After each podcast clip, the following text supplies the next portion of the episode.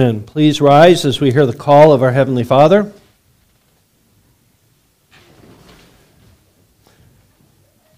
Make a joyful shout to God, all the earth. Sing out the honor of his name.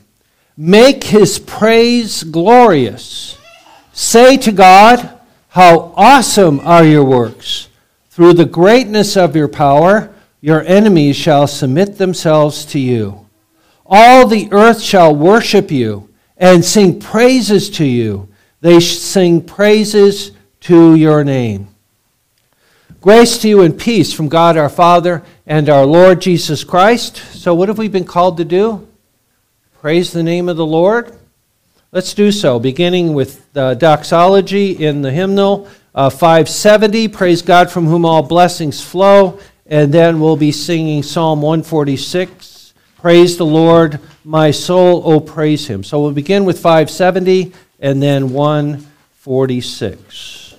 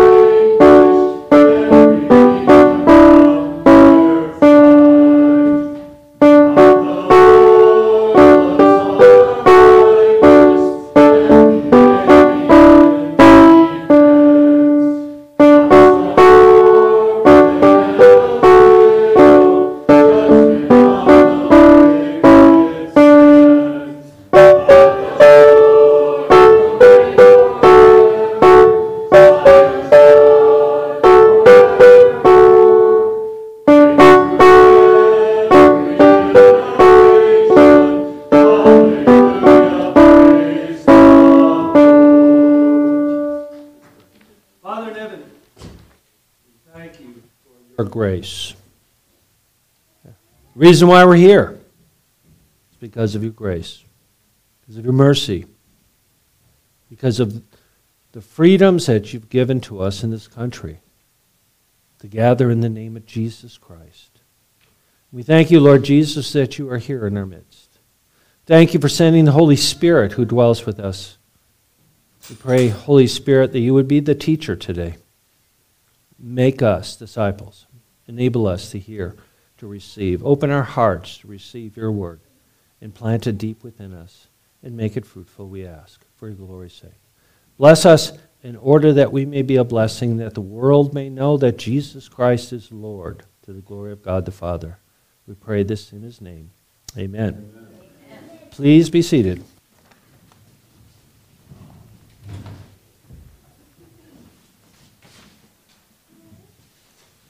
We do have a calling and opportunity to confess our sins this morning, and we'll do that with aid of a responsive reading found in your bulletin.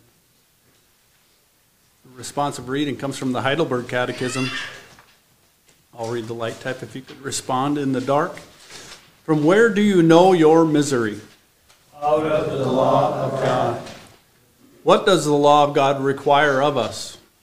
Christ teaches us in some Matthew 22 Thou shalt love the Lord thy God with all thy heart, with all thy soul, with all thy mind, and with all thy strength. This is the first and great commandment, and the second is like unto it. Thou shalt love thy neighbor as thyself. On these two commandments hang all the law and the prophets. Can you keep all this perfectly? No, for I am prone by nature to hate God and my neighbor.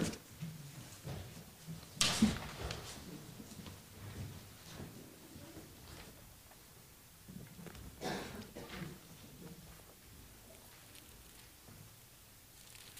was reading through the book of Isaiah in my devotions, and as I was reading, I found the following statement. God speaking. I have stretched out my hands all day long to a rebellious people who walk in a way that is not good, according to their own thoughts, a people who provoke me to anger continually to my face, who sacrifice in gardens and burn incense on altars of brick who sit among the graves, who spend the night in the tombs, who eat swine's flesh and the broth of abominable things in their, their, vessels, who say, Keep to yourself, do not come near me, for I am holier than you. These are smoke in my nostrils, a fire that burns all the day. Now, those are those bad people back then. Doesn't apply to us today right? Those are those wicked people. I'm glad you laughed. I'm glad you laughed. No, we're included there. Let's pray. Father in heaven, we do come before you and we find that in ourselves, in Adam especially, but in ourselves dwells no good thing. That your word is clear. There's none that seeks you, that none understands. That we've all turned out the wrong way. We do acknowledge that. We don't want to ignore it. We don't want to point fingers. We don't want to say, well, she's better, th- worse than me, or he's worse than me. We want to acknowledge that we've offended you. As we read today, that you call us to love you with everything our heart, our soul, our mind, our strength. And yet, as we look at our, our attitudes, our hearts, even this morning, even this day, uh, as we rise, how often we do not live that command. We do not love you with all. And furthermore, we have sinned against those created in your image our brothers and sisters, our children, our parents, our friends, our coworkers, our neighbor. And so we understand that this is a command, a perfect law of liberty and yet we have violated your revealed will. And worse, we've offended you personally. And you would be just to punish us in hell for all eternity because of our sin, even one sin. The wages of sin is death. But the gift of God, the grace of God, the gift of God is eternal life through Jesus Christ our Lord. And so again, we come, we bow the knee, we acknowledge our need of a Savior. Our Savior, the only Savior, is Jesus Christ. His name, Jesus, means that He will save His people from their sins. And so we do look to you once again, Lord Jesus. Your completed work on the cross. We hear your word from the cross. It is finished. The debt has been paid. And so we believe that. We believe that all our sins are forgiven us only through your sacrifice. And we are righteous in Christ, in you, before God. Your perfect righteousness is imputed to us and received by faith alone. And so we stand as the called. We stand as those who are redeemed. And so may the redeemed of the Lord come with singing unto Zion, and everlasting joy be upon their heads. Enable us, O Lord, to believe that our sins are truly forgiven through Christ, and open our lips so we may show forth your praises. We pray this in Jesus' name. Amen. All right, so we have opportunity to celebrate. Uh, what is the most important place to be? And that is in Christ alone. In the person and work of Christ. That's the most important place to be. And so let us turn in our hymnals to 265 in Christ alone. And let us stand and let us celebrate what he has done for us, what he is doing, and what he will do.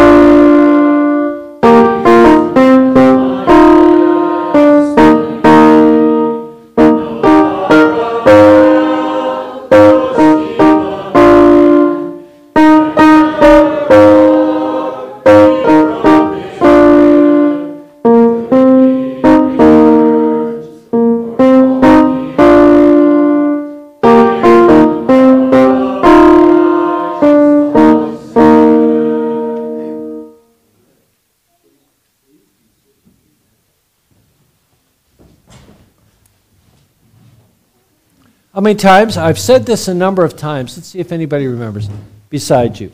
Um, how many times does Paul, the Apostle Paul, say, in Christ? In Him. Anybody remember?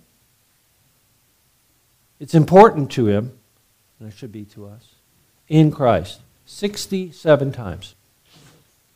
67 times. Is it important to be in Christ? What happens if you're not in Christ? You're outside of Christ, in Adam. Right? There's only two people in the world those in Adam and those in Christ. Where are you? That's the question, the most important question today. All right, so we have opportunity for those who profess Christ. How often should we make public confession of Christ? Should we do it daily? How about at least once a week? Once a day? All the day? Right? To live as Christ and to die as gain, Paul said. So we have an opportunity to confess the triune God with the church for almost 1700 years using the Nicene Creed. So if you'll turn in your hymnals to page number 852. There were 300 years of battles concerning understanding the triune God, the Trinity and the two natures of Christ. And this is the fruit of that. And the church has confessed the triune God in this using this creed since. So let us together confess, beloved in the Lord Jesus Christ, what is it that you believe? I believe in one God, the Father Almighty, maker of heaven and earth, and of all things visible and invisible and in one Lord Jesus Christ, the only begotten Son of God, begotten of the Father before all worlds, God of God, light of light, very God of very God, begotten, not made, being of one substance with the Father, by whom all things were made, who for us men and for our salvation came down from heaven and was incarnate by the Holy Spirit of the Virgin Mary and was made man and was crucified also for us under Pontius Pilate. He suffered and was buried, and the third day he rose again, according to the Scriptures, and ascended into heaven, and sits on the right hand of the Father and he shall come again with glory to judge the living and the dead, whose kingdom shall have no end. And I believe in the Holy Spirit, the Lord and giver of life, who proceeds from the Father and the Son, who with the Father and the Son together is worshiped and glorified, who spoke by the prophets. And I believe in one holy Catholic and apostolic church. I acknowledge one baptism for the remission of sins, and I look for the resurrection of the dead and the life of the world to come. Amen. And again, the word Catholic means universal. We believe in the universal body of Christ. We're not talking about Romans, We're talking about the universal body. All right, and also you will find in the bulletin a, a half sheet there uh, on one side will be the song we'll sing uh, later, or actually we'll sing in a moment. And on the other side, you will find uh, the canons of Dort, fifth head of doctrine, the perseverance of the saints, or as I like to say, the perseverance of God for the saints. Uh, we're uh, now entering into the rejection of errors. Again, as a reminder, the Synod of Dort in 1619 uh, was given uh, the task of observing or studying and um, coming to understanding with what the complaints of the remonstrants were concerning. These were pastors in the Reformed Church in the Netherlands who wanted to teach the following things um, in a sense, uh, what we would call Arminianism. And so the synod sat down and took a year or so. They sent, uh, there were representatives from all over Europe that came, um, theologians from England and Scotland, and well, France was for, uh, forbid them, but they did write um, Germany and, and so on. And so they wrestled with the things that were requested and rejected uh, a lot of, of what they said. And so what we have here is the rejection of error. So uh, what is stated first is what was on that complaint and then the refutation of it. So we'll read that out loud. I'll read the light type, if you'll please read the dark type. Paragraph 1 The Synod rejects the errors of those who teach that the perseverance of the true believers is not a fruit of election or a gift of God gained by the death of Christ, but a condition of the new covenant, which, as they declare, man before his decisive election and justification must fulfill through his free will. For the Holy Scripture testifies that this follows out of election and is given the elect in virtue of the death, the resurrection, and intercession of Christ. But the elect attain it, and the rest were hardened. Likewise, he that spared not his own son, but delivered him up for us all, how shall he not also with him freely give us all things? Who shall lay anything to the charge of God's elect? It is God that justifieth. Who is he that condemneth? It is Christ Jesus that died, yea, rather, that was raised from the dead, who is at the right hand of God, who also makes intercession for us. Who shall separate us from the love of Christ? The Synod rejects the errors of those who teach that God does not indeed provide the believer with sufficient powers to persevere and is ever ready to persevere these, uh, preserve these in him if he will do his duty. But that though all things which are necessary to persevere in faith and which God will use to preserve uh, faith are made use of, even then, it is ever dependent on the pleasure of the will whether it will persevere or not.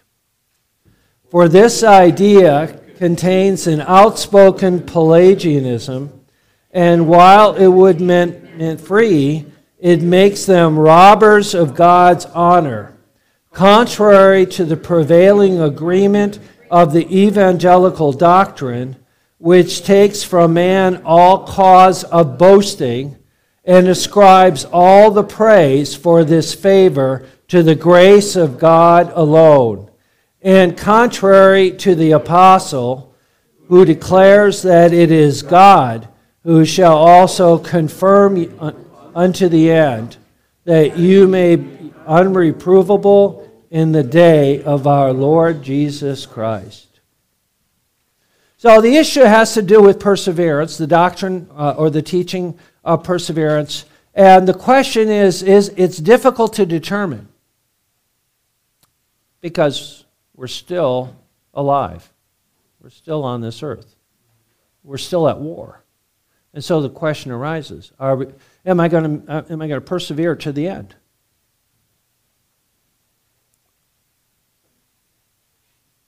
Is it really difficult? Depends where your eyes are.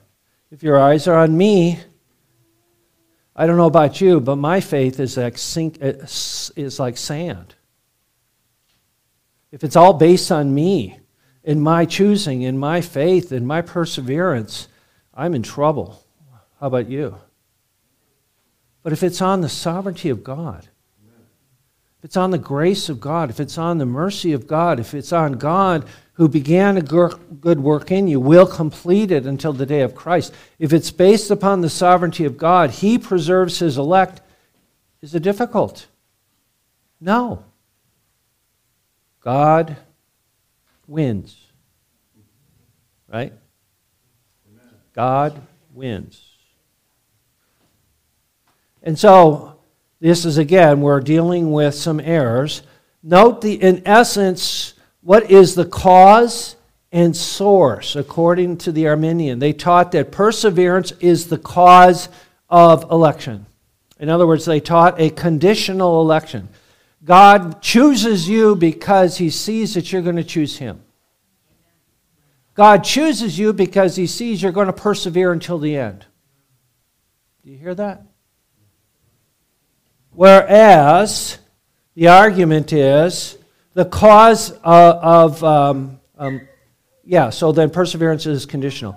The church taught that election, the choice of God, is the cause of perseverance. In other words, it's unconditional. And so that's the debate. Is election God's choice or your choice? Who's the final decider? Why? Because it is based upon God's good pleasure. Is that in the Bible? That God chooses according to his own pleasure? He's God. One of the things we have to be careful of, I don't know about you, but I have a, I have a tendency, I want to make God according to my understanding of God. Right? I have hard time with, with some of the things that the Bible says. It's hard. I want a God that I can understand. But what is that? Is that idolatry? Is that forming something else, making a different God than as he, as he is and as he revealed? Let God be true. What's the rest of that passage? Every man a liar. We have to submit to God's revelation of himself, not create a God after our own imagination. It's hard, isn't it? It humbles us. God, I don't understand. Right? I only believe what I understand. Is that true of you? I met a man many years ago who didn't believe in the Trinity because he couldn't understand the Trinity. I spent two years working with him. And it finally came down to your faith is in your brain rather than the Word of God. What about you? Notice in our answer here, what are they doing? They're quoting Scripture in answer to this question. It is God who justifies. Christ died, raised from the dead, who is at the right hand of God, who makes intercession for us. Will the Father hear the prayers of Christ for his, for his elect, for his people? And the answer is yes. Secondly, second question sovereignty of man's will and a dependent God. Notice the statement if there. It is ever ready to preserve these in him if he will do his duty. And the answer is no, God's grace is sovereign the sovereign grace alone, and a dependent man or woman. And notice the reference to Pelagianism. If you don't know what who Pelagius was or what he taught, study it. Look it up. Um, it was, it's a heresy. Even the Roman Catholics declare Pelagianism as heresy. So beware. Again, I trust this over this even over this do you. All right, let's go ahead and prepare. Taking that half sheet again, turning it on the other side. The hymn Rise Up, O Man of God. A tune we know, right? Play it through once. Let's stand.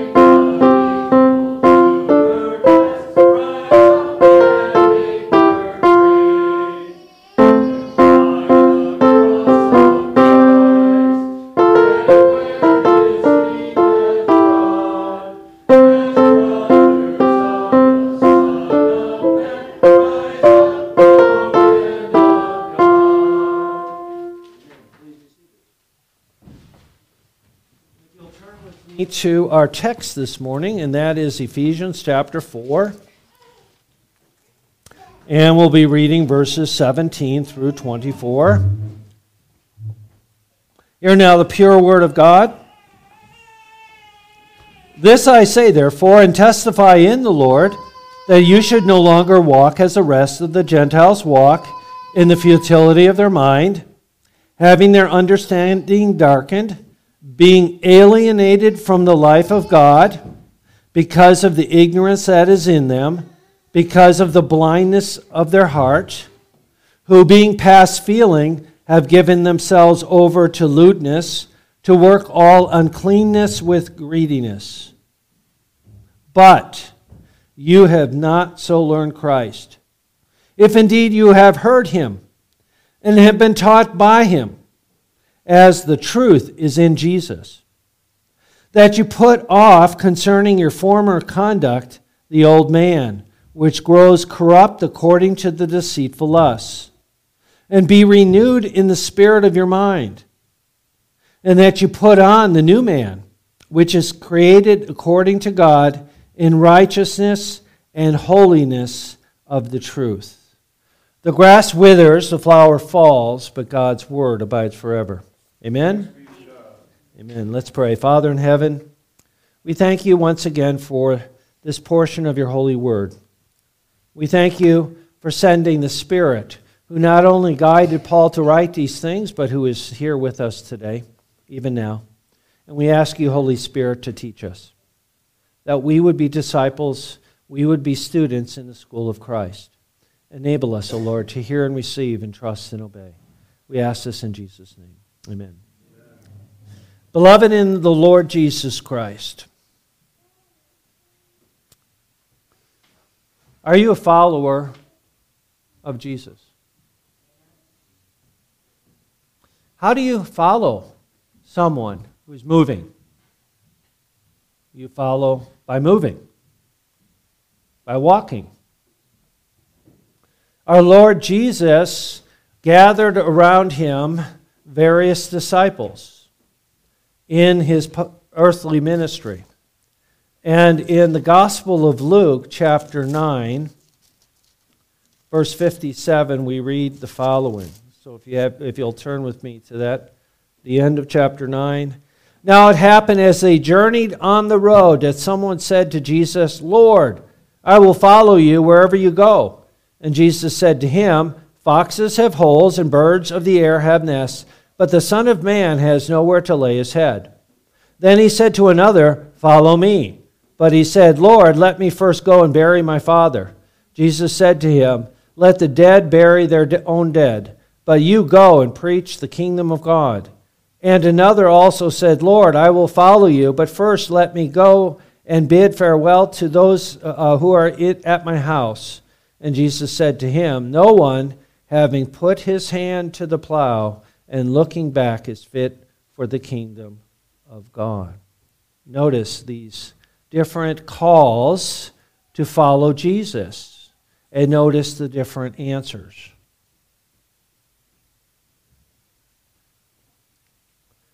What does it mean in verse 62 that look back when Jesus says, No one having put his hand to the plow and looking back is fit for the kingdom of God? Well, the idea is, is as you're plowing, right? And what happens when you're plowing with an oxen and, and a plow, and you start looking around instead of looking head straight on, what's going to happen to the furrow? it's going to go like this. Many years ago, I was in uh, Lynden, Washington, and I, I, was considering a call to a church there. And the elder that I was staying with, uh, he had to plow 10 acres of his land, and he let me drive. At that time, it was an $80,000 tractor. That was back in 1997. That same tractor probably would be a quarter of a million dollars uh, it had everything available. And um, as we were plowing, he said, One of the things that you have to be careful, he had to get out of the tractor and, and had me continue driving it. And he said, Whatever you do, make sure you keep the furrow straight. because all the other farmers in the neighborhood are all going to drive by and they look and make sure that everybody's furrows are straight and they mock anybody whose furrow is like this. Okay? And so I don't want to have to deal with that. So make sure you run the plow straight. While I'm running, I hit a rock and broke the plow, but oh well. Is that what Jesus is saying here? No man putting his his uh, his what is it the right word? His hand to the plow and looking back is fit for the kingdom of God. What does God calls us to do? In, in Hebrews chapter 12, verse 1. Fix your eyes on, on Jesus, the author. What does an author do? Author writes. The author and perfecter of the faith. He's the author of your faith. He's the one who will complete it. Hmm. Did we just talk about that? Yeah, we did. In other words, what Jesus is saying, that which you began to do, do it with all that is within you. Ultimately, God is the one who gives you the ability. Whether I eat or drink or whatever I'm called to do, what am I called to do? Glorify God. Not myself, but God. God's grace. I am called to be a reflector of God. And we've used that illustration. How do you glorify God? Remember the mirror in your bathroom? You walk into the bathroom and you see the mirror because it's foggy. But if it's clean, you don't see the mirror, you see yourself. Right? We're called to be a mirror that's not foggy so that when others see us, they don't see us, they see Jesus. That's what it means to glorify God. As, as John the Baptist said, he must increase and I must decrease. That's our calling, that God would be glorified.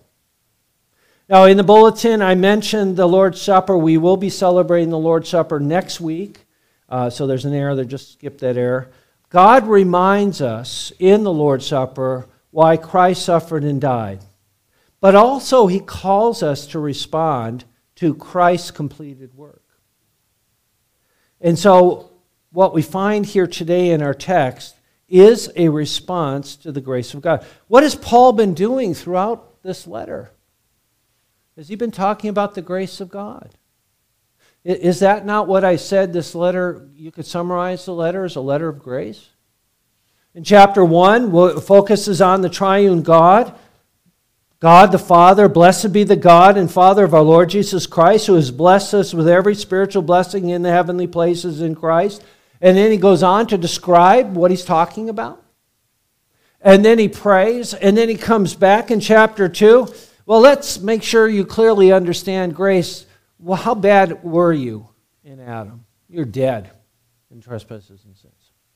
But God, verse 4 the grace of God. But God, who is rich in mercy with his great love with which he loved us while we were yet dead, he, what happened?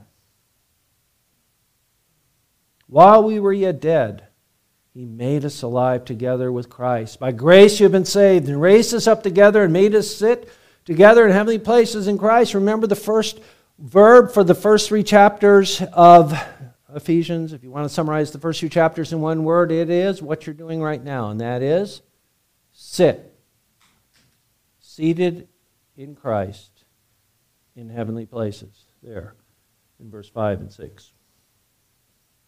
Then he went on again to say, okay, let's make sure we really get this down. Who are you in Adam? You're aliens. You're strangers. You're separated from God. You're separated from the people of God. But now, again, but now. Verse 13. In Christ Jesus, you who were once far off have been brought near by the blood of Christ. For he himself is our peace, who has made both one, has broken down the middle wall of separation. You have been reconciled to God. and you have been reconciled to the people of God. You are his beloved bride, the bride of Christ, the people of God, the church. And then, guess what? We come to our text, and again, he wants to make sure that we want to understand the grace of God, so what does he do? He says, Now, this is the way you used to walk. Here's how you conducted your life. Don't do it. Why? That's not who you are. You're in Christ. You're a saint. You're holy in the sight of God. And so he begins chapter 4 with first how we are to conduct our life, and then our text here, how we are not to conduct our life. So notice in chapter 4, verse 1 Therefore, I, the prisoner of the Lord, beseech you that you walk worthy of the calling wherewith you were called. Okay. So he begins the second major verb that is in chapters 4, 5, and into 6, and that is walk, walk, walk, walk, walk. He says it over and over again.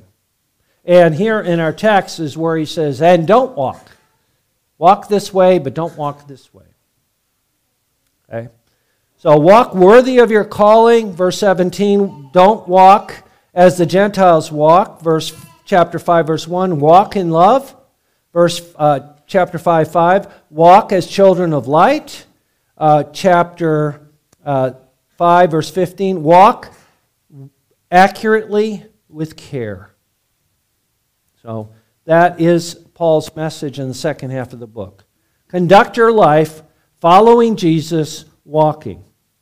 And so, what he does, as you see in the first point in the outline, remember from where you came, verses 17 through 19. Notice what Paul starts off by saying, this I say, therefore, and testify in the Lord, that you should no longer walk as the rest of the Gentiles walk in the futility, futility of their mind. So is Paul saying? Paul is saying, I'm in a court. I am testifying in the Lord. I charge you. I exhort you with all seriousness. I stand before the judge and jury. That's what he's saying. This is what you should not do. Now, why would he say that? Because we are tempted to do so. We're at war with the flesh. Which one of these three enemies is the most dangerous? The world, the flesh, or the devil? The flesh. The devil comes and goes, the world's out there. It's the flesh that is the greatest battle that we have. In, uh, in this body of death, Paul describes it. The old man, he says it here. We war against the flesh. He says, Walk not as the Gentiles walk. Something that is possible? Yes. This is a warning. Take heed lest you fall. And then he provides God's mirror in verses 17 through 19. Our natural state in Adam. Again, he says, Don't walk like the Gentiles. Well, what are the Gentiles like? What is the temptation? And he goes through a series. Notice that series there in verse 7, beginning in verse 17. He says, Who's having their understanding darkened. They're guided by the desires of the flesh and of the mind, he said earlier in chapter 2, verse 3. So this is focusing on intellectual and moral darkness. In Adam, we were all darkness. We were in the kingdom of darkness. The devil is the ruler of that kingdom. He says, Do not walk in the emptiness, the vanity of their minds. Secondly, he says what? They are alienated. Here he goes back to chapter 2. They were alienated from the life of God. What does that mean? To be separated from the life of God means you're what? If you're separated from life, you are. Come on. Dead. Thank you. Right? Did Paul say that? That we were dead in trespasses and sins? He's already said that in chapter 2 in a couple of places. So, number one, under, their understanding is darkness. They're alienated from God and from life through ignorance and blindness of heart. What do they need? What does someone in Adam need if their heart is dark and blind? Do you need heart surgery? Do you need a heart transplant? Can you do it? Is there anybody today can do a heart transplant on themselves physically? No. It has to be God. Does God say that promise to give a new heart? Is that in the Bible? And the answer is yes. Ezekiel, of all places, right? Ezekiel 36. I'll put a new heart in there. I'll take the heart of stone out and put a heart of flesh. We need heart surgery.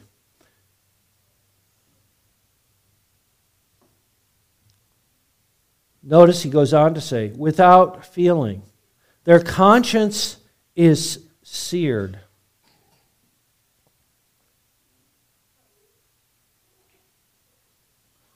The blindness of heart and without feeling, without moral sensitivity, not no longer susceptible to pain. Many years ago, when I was a kid, I was a little one, and my mom was ironing. And there was an iron there, and she had just finished ironing, and she said to me, Don't touch the iron. So, what did I, an obedient little boy, decide to do? When you tell someone not to do something, what is it that they want to do? Exactly what you told them not to do. Guess what I did? I touched it. I seared my finger. For a while there, after the blisters and all, could I feel? Could I feel with that seared finger? And the answer is no. Here, Paul says that in Adam, our morality is seared. There's not a sensitivity. We're not susceptible to pain. Is that a dangerous place to be? If you don't feel pain, what's going to happen to you? That's what leprosy does. It takes away the ability to feel pain. What happens when you can't feel pain? And you and you burn your finger, you cut yourself or whatever, and you don't feel pain. You don't react. And what happens? You start losing your fingers and toes. That's what happens to lepers. They start because they don't feel pain. They injure themselves and they don't know it. And they continue to go as if they didn't, and slowly but surely they disintegrate. Is that a good way to describe our culture today? Is there a searing of the conscience? In our culture today. I don't care. I, I was listening to the, uh, um, or reading a, uh, an account of a Muslim born in Gaza. You may have read this one. As a kid, he was taught in first grade, kill Jews. You ever, did anybody read that? And then he went to work in Israel and he ultimately converted to, his, to Judaism. But he's talking about that. The celebration of killing Jews. Not, I don't know if you've been hearing some of those reports that conscience is seared with a hot iron. No sensitivity. We are appalled by what happened in October 7th, right? 1,400 people, innocent, some of, most of them, right? No sensitivity. From the river to the sea. These are aspects of in Adam. Understanding darkened, alienated from the life of God, strangers to the life of God, blindness of heart, practical proof without feeling, without moral sensitivity. Debauchery, lasciviousness, excess, unlawful indulgence of lust. Boy, does that sound like our society today, is it not? Calvin said it this way Let us note that until God has visited us and has come near to us and subdued us to himself, we shall always remain ignorant and blind wretches. There will be nothing but vanity in our understanding. In our hearts, there will be nothing but pride and presumption. Our desires will be so excessive that they will amount to insolence against God, and we shall fight against his justice and against all right. That's how he summarized what Paul is saying. Paul is saying what to us? Don't conduct your life this way. Don't walk this way. This is what you were. This is not who you are.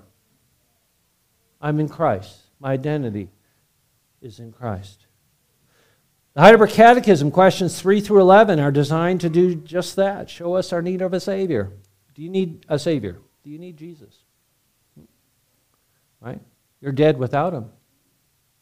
Understand? Is it healthy to know you got a problem?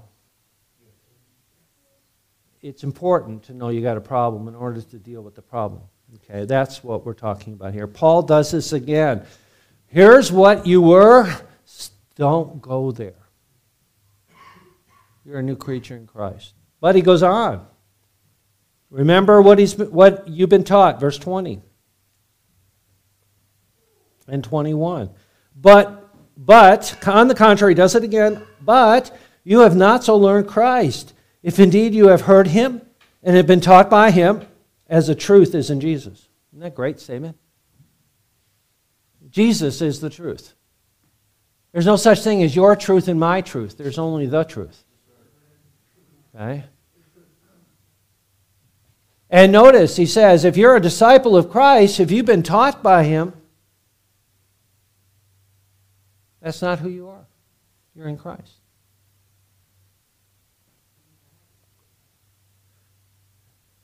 He's the master. He's the Lord. Not, uh, but not you have learned Christ. You are not ignorant. You are a disciple, a learner, a student, one taught. Different ways to say the same thing. One who has received instruction. Christ is the truth and you've been taught the truth. That's not who you are. Stop living that way. That's what he's saying. Don't walk that way. He gives this forceful contrast. Why? Because we need to hear it again. I guess, right? Sometimes maybe we stop and we say, Well, Pastor, I've heard that before. I've heard that before. Well, Paul seems to think it's important to say it again. Say it again. Say it again. Why? Are we at war? Do we fall back? Are we tempted? And the answer is yes. This is not who you are in Christ. You need to be taught, you need to be instructed. We are students in the school of Christ. Or not. Right? Either you're in Christ or outside. Okay. Notice he says, If so, you have, been, have heard and you have been taught. Calvin says, See to it that you do not make an empty profession, lest you should be convicted of falsehood before God and his angels, and that the name of Jesus Christ, which ought to be holy to you, be not taken in vain. Isn't that an interesting statement? We just confessed the uh, Nicene Creed. Did you take that in vain? Or were you serious? You believe in God the Father Almighty. You believe in the Lord Jesus Christ. You believe in the Holy Spirit. You made a profession of faith. The truth is in Jesus. And so that's why in the Heidelberg Catechism, the largest section from, from uh, question number 12 through question number 85, what is it designed to do? Teach us about Jesus and what Jesus has done. Uses the Apostles' Creed. Focuses on the sacraments, pointing to who Jesus is and what Jesus did. The good news. But, as he says here, but you have not so learned Christ. Are you followers of Jesus Christ? Are you desirous? Again, one of the most important, uh, one of the important things is do you have a teachable spirit? That's what Calvin said was the change in his life, is that God gave him a teachable spirit. Before that, he was an arrogant, prideful person that knew it all, and he was brilliant. And then God humbled him. Do you have that teachable spirit? Lord Jesus, I want to know what you have to say. I want to learn from you. I want to know my Savior and how I'm redeemed from all my sin and misery. Finally, third point. You're hanging in there? You guys are doing good?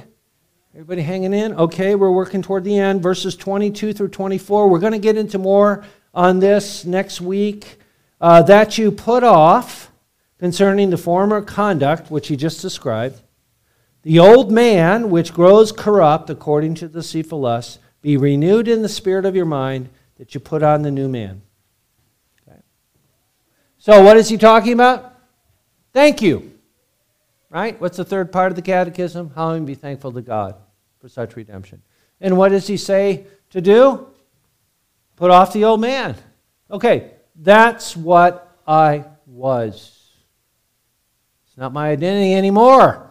My identity is not my sin. Contrary those who say I can be a homosexual Christian. No, you're either Christian or you're homosexual. You're not a homosexual Christian. Your identity is not your sin. Your identity is either in Christ or in Adam. Do you got we've got that before. We've said this before. Is it important? You're either in Christ or you're not. I do not identify myself with my sin. Do you?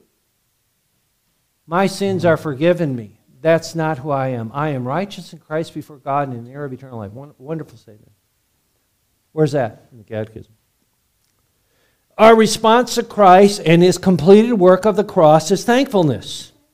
Thus, the third part of the Catechism is thankfulness. Questions 86, 87, and so on.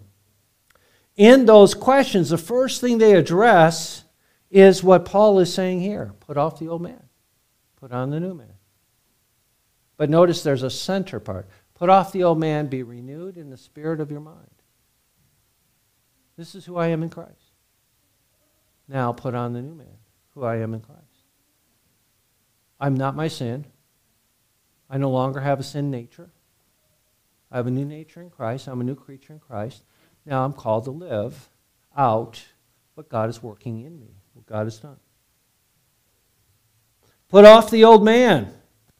Be renewed in the spirit of your mind. Put on the new man. Again, we'll go into more detail. Actually, Paul does in the rest of the chap of the chapter. He starts saying, "Well, let's get practical here. Okay, for you who are liars, or those you who have a tendency to lie to get out of trouble. Have you ever done that? Have you ever been in trouble? And the and oh oh, I'm gonna I'm gonna lie to get out of trouble, right? You've never done that. You have? Okay. He said, Put away lying, put off all lying, and speak the truth. Whatever the consequence. Right? And he'll go on to describe various temptations that we face. We'll, we'll, we'll look at that next week, verses 25 through 32. But again, God is calling us and, and the song was, O man of God. We could say, O woman of God, O child of God, rise up, O man of God. Notice that statement. What did we just sing?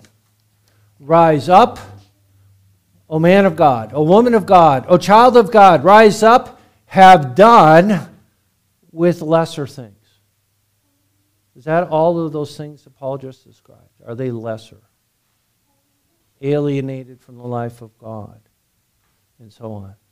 Give heart and mind and soul and strength to serve the King of Kings. Is that loving God with all our heart, mind, soul? Is that where He's coming from?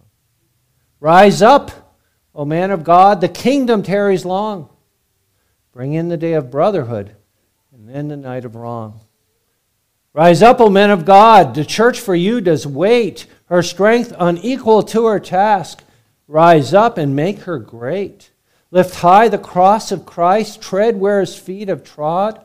As brothers of the Son of God, rise up, O men of God.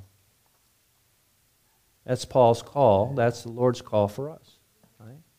Because of grace. Again, because of grace. How can I say thank you to God? And that and his answer is follow me. Do what I say and do. Amen. Amen. Let's pray. Father in heaven, we thank you for giving us the Apostle Paul as we think about his life before Christ in Adam, how he persecuted and killed Christians, tried to destroy the church and wipe it off the face of the earth. And yet, in your great mercy and great love, you confronted him on that road to Damascus. You changed his heart. You granted him repentance. And you caused him to follow you. And now we are following, following in his footsteps as he follows you. And we hear what you have taught him and through him. And we pray that you would enable us to identify with Christ more and more, to turn away from the old man, to put it to death, to put on the new man, which is created in you in righteousness and true holiness. We pray that you would enable us to hate our sin and turn from it always more and more, and to rejoice in you through Christ, causing us to take delight in living according to your will in all good works. We, don't, we know that our, our salvation is based on the work of Christ, not our good works. But yet we desire that the fruit of the Spirit would be seen in us.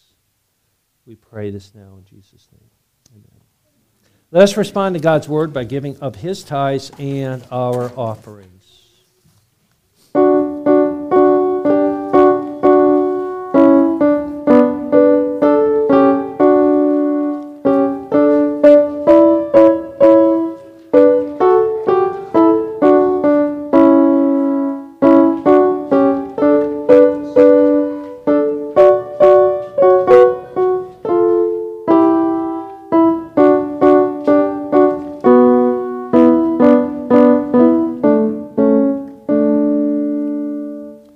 Pray. Father in heaven, we do come before you and lay before you these tithes and offerings, the works of our hands, acknowledging that all things come from you and the abilities that have come from you, the opportunity has come from you, the success has come from you, and we give back to you a portion in thankfulness for your grace. And we do acknowledge that all belongs to you, including ourselves.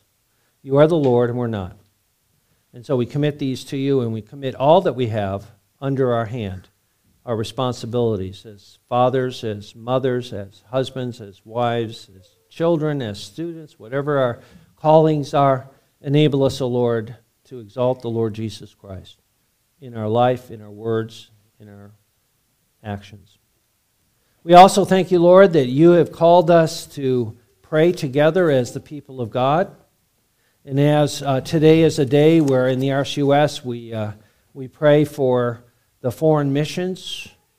There's many, many opportunities for us to uh, serve you throughout the world. We think about the United Reformed Church in the, in the, um, in the Congo, and we ask, O Lord, for your blessing upon the, the pastors that are there and the members uh, as uh, the Congo is constantly in war. There's uh, unrest and battles throughout. Oh Lord, protect your people, strengthen your officers, and continue to cause the church there to grow. We lift up to you also our brothers and sisters in Kenya. We thank you, Lord, for the faithful service of the pastors and elders and deacons there, and also of the, of the congregation. We thank you for this new building uh, that could be used both as a school uh, to train men for the ministry, but also as a church uh, in, a, in a large city there in the, in the Kisii area. We ask, O oh Lord, for your blessing. We lift up to you the other denomination, the other churches that are coming together. We pray for unity there. We do lift up to you also the Philippines. We thank you, Lord, for the many uh, servants as we see this latest classes meeting and the ordaining of ministers and the training of men for the ministry. We ask, O oh Lord, your blessing upon Heidelberg Theological Seminary and the pastors that are uh, professors that are there teaching uh, brothers both in Africa and in uh, the Philippines, and as well as here in the States. We ask for guidance, for blessing and correction and instruction in righteousness. We pray, O oh Lord, also for the other ministries. We think of the Reformed Faith and Life, French broadcast uh, in Africa and in France. We ask for your blessing on Reverend Kayayan. And as he has requested, that you would raise up a man as he is aging and is desirous to have a, a Timothy, uh, someone to come alongside to train to take his place. We think of also the Middle Eastern Reformed Fellowship and Reverend um, um, Atallah, who also is aging, and we pray that you would raise up a man as well for him. We lift up to you Westminster Biblical Missions and, and there are many works that they're doing in Pakistan, in Eastern Europe, in Nepal, in Mexico. We ask, O Lord, for guidance and wisdom as well. We pray for the Rose as they, uh, Dennis and uh, Julie, as they prepare to fly to Nepal to minister we ask, O Lord, for your uh, blessing in that work.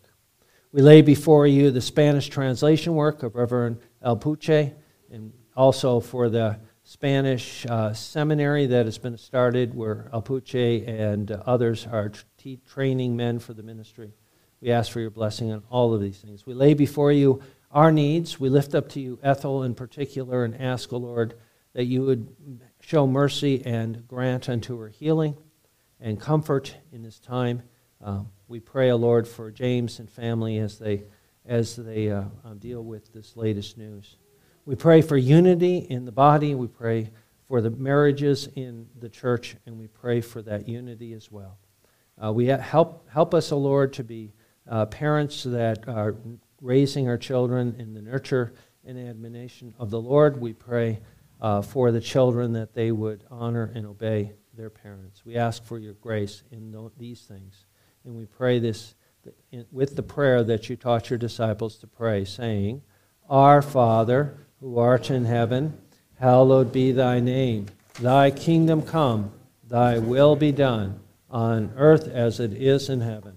Give us this day our daily bread, and forgive us our debts as we forgive our debtors and lead us not into temptation, but deliver us from evil. For thine is the kingdom, and the power, and the glory forever. Amen. And let us close in our, our, uh, our service this morning with hymn number, oh, thank you, hymn number 433. Amazing grace, how sweet the sound that saved a wretch like me. Let's stand.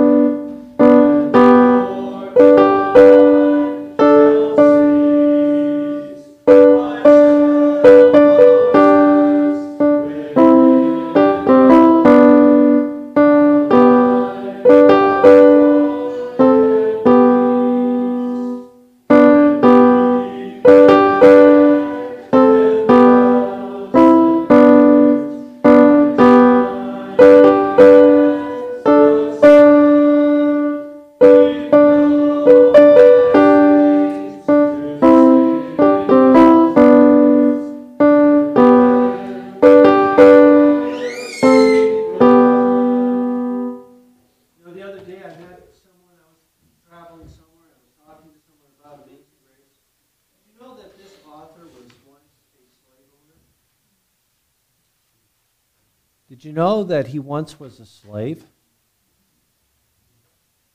So when he sings about through many dangers, toils, and snares I have already come, he was a vile sailor.